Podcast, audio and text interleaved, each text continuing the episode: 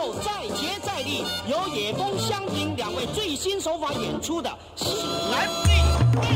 Sonia, Episode 2 Caterpillar Fungus. September 13th, 1993. The front page of the Irish Times is dominated by peace and the potential for it. In Washington, the leader of the Palestine Liberation Organization, Yasser Arafat, is meeting with Israeli Prime Minister Yitzhak Rabin. The paper reports that later on that day, they may shake hands for the cameras and peace may finally come to the Middle East. They do, but it doesn't.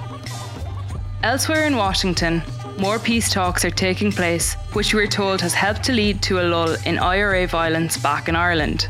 The main body of the article, however, contains voices pouring caution on the optimism. You read the page from top to bottom peace, more peace, and EU trade deals, before finally coming to the headline Ma's dynasty runs the athletics world. China and its athletes have just spent the summer of 1993 laying waste to some of athletics' most coveted records. Wang Junxia had cut 10 seconds off the 3000 metres record, with Qu Yunxia shattering the oldest standing record in women's athletics, taking 2 seconds off the 1500 metres. Wang also took 42 seconds off the 10,000 metres. 42 seconds! In doing so, becoming the first woman to run 10,000 metres in under 30 minutes. Read and gawp. This is quite rightly front page stuff. While elsewhere the old communist world collapses into rubble, China hangs on. Following the massacre at Tiananmen Square, it needs some good news to project a sense of soft power. Ma Junren, a retired officer in the People's Liberation Army, is providing just that. Ma has set up camp with 18 female disciples in China's northeastern Liaoning province. From this base, he and his unit are changing the face of athletics.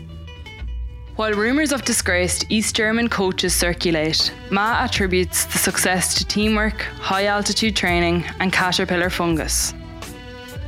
Caterpillar fungus is a fungus which attacks its host caterpillar and eats away at it before finally devouring it and growing a crunchy fungus out of the head of the caterpillar. If consumed by a human, caterpillar fungus is said to improve the body's ability to deliver oxygen to the vital organs. Ma angrily rejects accusations of drug taking.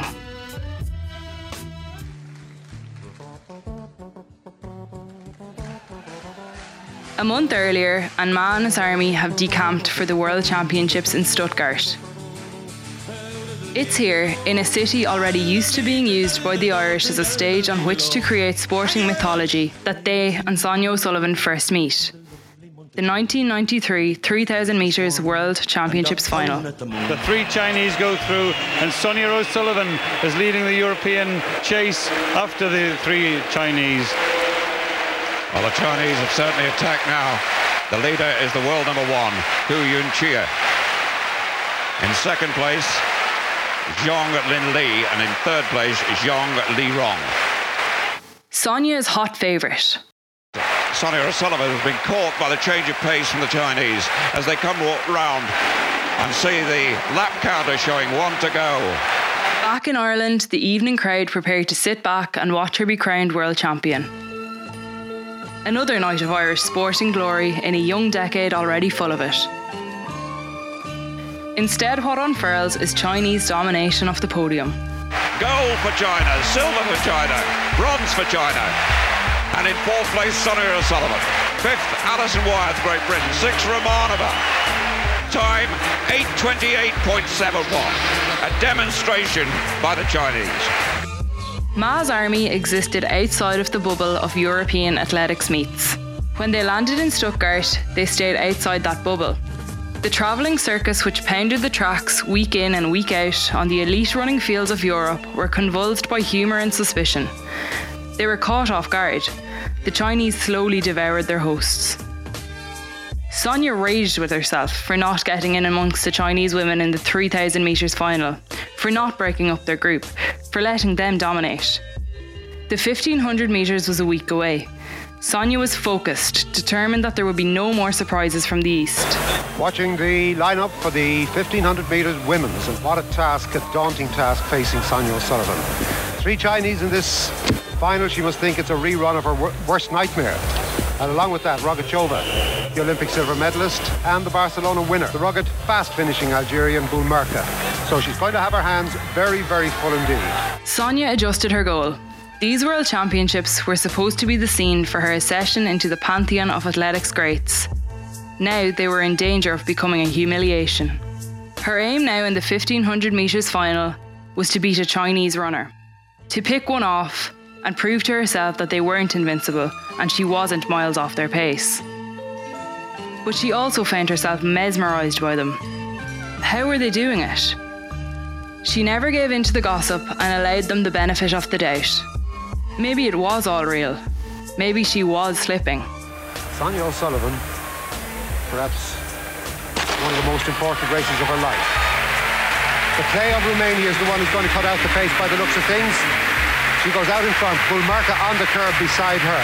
Maybe they've decided amongst themselves not to give the Chinese a chance to dominate, but look at that Chinese girl coming up from the back. After 100 metres, gone right up from the back, and the game plan is that the Chinese will lead, and no matter what the others did, that was what was going to happen. So out in front, the Chinese, Boulmerka on the curb. Sonia O'Sullivan tracking the Chinese. 130, it is Dong Yu, the younger of the three women from China. Beclea is sandwiched in there. Angela Chalmers on the curb. Theresa Kiesl of Austria. But O'Sullivan, strong position, just behind the Chinese and keeping an eye on things. The Chinese are again controlling the race. After 15 seconds, commanding the meet and setting the tone of the battle to come. But unlike the 3000 metres final, Sonia knows what to do. Her plan, conceived in the pain of defeat, is to stay with the lead Chinese runner. But the Chinese, in fact, are dictating this race. The others, they looked like they were going to try to take control, but the Chinese are, to all intents and purposes, dictating the pace of this race. It is relatively slow, and that, to some extent, is playing into their hands.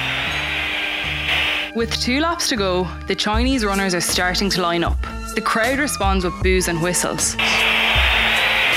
In the aftermath, Sonia will remark how the reaction to the Chinese women disappointed her. She wanted to get to know them, and if foul play had been involved, it wasn't their fault, but the fault of a system they themselves had been devoured by. Though to see doping being the instigator for such huge strides being made in women's athletics would be nothing if not disappointing. The bell signals one lap to go, and as the camera pans around the curve, four runners are in the frame. Dong Yu, Boulmerka, Yai Lu, O'Sullivan. Serious face of Hassiba Boulmerka, the Olympic champion and world champion.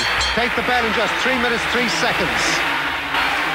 A gap has opened up, and the rest will be also Ran's. These next few moments will help to cement Sonia's legacy on the track.